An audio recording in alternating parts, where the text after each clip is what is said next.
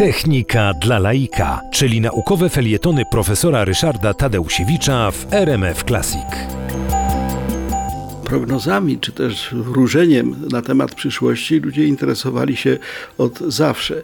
Z tym, że przez całe stulecia, przez całe nawet tysiąclecia e, te wróżby na temat przyszłości, wróżby na temat zdarzeń, które miały dopiero nadejść, miały charakter metafizyczny, to znaczy były oparte na różnego rodzaju e, koncepcjach, e, no właściwie takich wróżbiarstwa, takiego całkowicie oderwanego od racjonalnych przesłanek.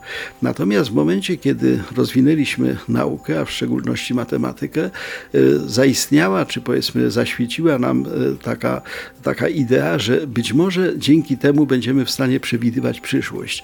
E, Poincaré, taki wybitny matematyk, twierdził, że jeżeli opiszemy równaniami wszystko to, co się dzieje na Ziemi, a więc na przykład no, pory roku, zbiory, rozwój rozmaitych roślin i zwierząt, to potrafimy przewidzieć przyszłość z dowolną dokładnością dokładnością.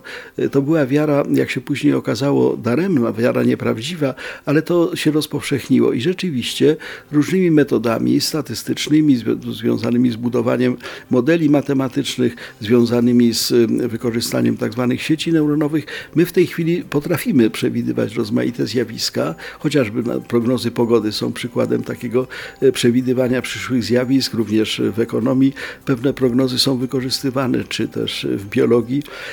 Natomiast trzeba powiedzieć, że y, niestety Poincaré, który wierzył w to, że, że jak napiszemy równanie i rozwiążemy to równanie, to będziemy wiedzieli wszystko o przyszłości, był w błędzie. Istnieje bowiem zjawisko, które też zbadali i wykryli matematycy, y, mianowicie tak zwanego chaosu deterministycznego. Nawet jeżeli mamy bardzo dokładne równania opisujące jakiś system, jakiś stan, jakiś, jakiś proces, to te równania nie dają się rozwiązać tak, żeby dawały absolutnie absolutnie dokładne rozwiązania na dużych dystansach czasowych, czyli y, na odległych prognozach, bo one są nadmiernie wrażliwe na tak zwane warunki początkowe. My, żeby ustalić, co się zdarzy w przyszłości, powinniśmy bardzo dokładnie powiedzieć, co jest w chwili obecnej.